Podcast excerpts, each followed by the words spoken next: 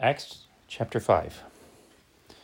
But a certain man named Ananias, with Sapphira his wife, sold a possession and kept back part of the price, his wife also being privy to it, and brought a certain part and laid it at the apostles' feet. Peter said, Ananias, why hath Satan filled thine heart to lie to the Holy Ghost, and to keep back part of the price of the land? Whiles it remained, was it not thine own? And after it was sold, was it not in thine own power? Why hast thou conceived this thing in thine heart? Thou hast not lied unto men, but unto God. And Ananias, hearing these words, fell down and gave up the ghost. And great fear came on all them that heard these things. And the young men arose, wound him up, and carried him out, and buried him. And it was about the space of three hours after when his wife, not knowing what was done, came in. And Peter answered unto her, Tell me whether ye sold the land for so much. And she said, Yea, for so much. Then Peter said unto her, How is it that ye have agreed together to tempt the Spirit of the Lord? Behold, the feet of them which have buried thy husband are at the door, and shall carry thee out. Then fell she down straightway at his feet, and yielded up the ghost. And the young men came in and found her dead, and carrying her forth, buried her by her husband. And great fear came upon all the church, and upon as many as heard these things. And by the hands of the apostles were many signs and wonders wrought among the people, and they were all with one accord in Solomon's porch. And of the rest, durst no man join himself to them, but the people magnified them. And believers were the more added to the Lord, multitudes both of men and women, insomuch that they brought forth the sick into the streets and laid them on beds and couches, that at the least the shadow of Peter passing by might overshadow some of them. There came also a multitude out of the cities round about unto Jerusalem, bringing sick folks and them which were vexed with unclean spirits, and they were healed every one. Then the high priest rose up, and all they that were with him, which is the sect of the Sadducees, and were filled with indignation, and laid their hands on the apostles, and put them in the common prison. But the angel of the Lord by night opened the prison doors, and brought them forth, and said, Go, stand, and speak in the temple to the people all the words of this life.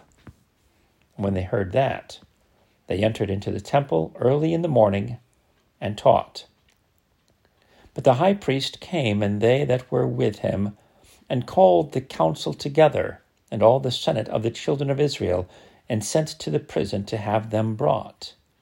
But when the officers came, and found them not in the prison, they returned and told, saying, the prison truly found we shut with all safety, and the keepers standing without before the doors. But when we had opened, we found no man within. Now, when the high priest and the captain of the temple and the chief priests heard these things, they doubted of them whereunto this would grow. Then came one and told them, saying, Behold, the men whom ye put in prison are standing in the temple and teaching the people. Then went the captain with the officers and brought them without violence, for they feared the people, lest they should have been stoned.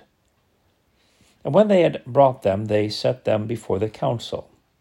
And the high priest asked them, saying, Did not we straitly command you that ye should not teach in this name?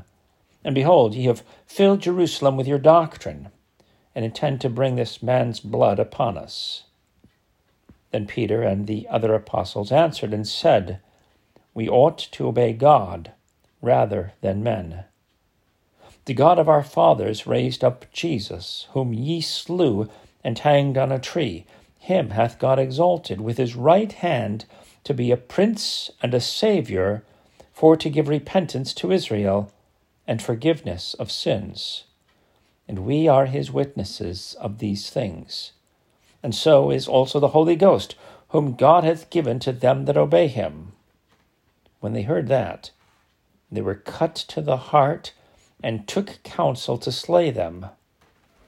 Then stood there up one of the council, a Pharisee named Gamaliel, a doctor of the law, had in reputation among all the people, and commanded to put the apostles forth a little space, and said unto them, Ye men of Israel, take heed to yourselves what ye intend to do as touching these men. For before these days rose up Theudas, boasting himself to be somebody, to whom a number of men, about four hundred, joined themselves, who was who was slain, and all as many as obeyed him were scattered and brought to naught. After this man rose up Judas of Galilee in the days of the taxing, and drew away much people after him. He also perished, and all, even as many as obeyed him, were dispersed. And now I say unto you, refrain from these men, and let them alone. For if this counsel or this work be of men, it will come to naught. But if it be of God, ye cannot overthrow it, lest haply ye be found even to fight against God. And to him they agreed. And when they had called the apostles and beaten them, they commanded that they should not speak in the name of Jesus and let them go. And they departed from the presence of the council, rejoicing that they were counted worthy to suffer shame for his name. And daily, in the temple and in every house, they ceased not to teach and preach Jesus Christ.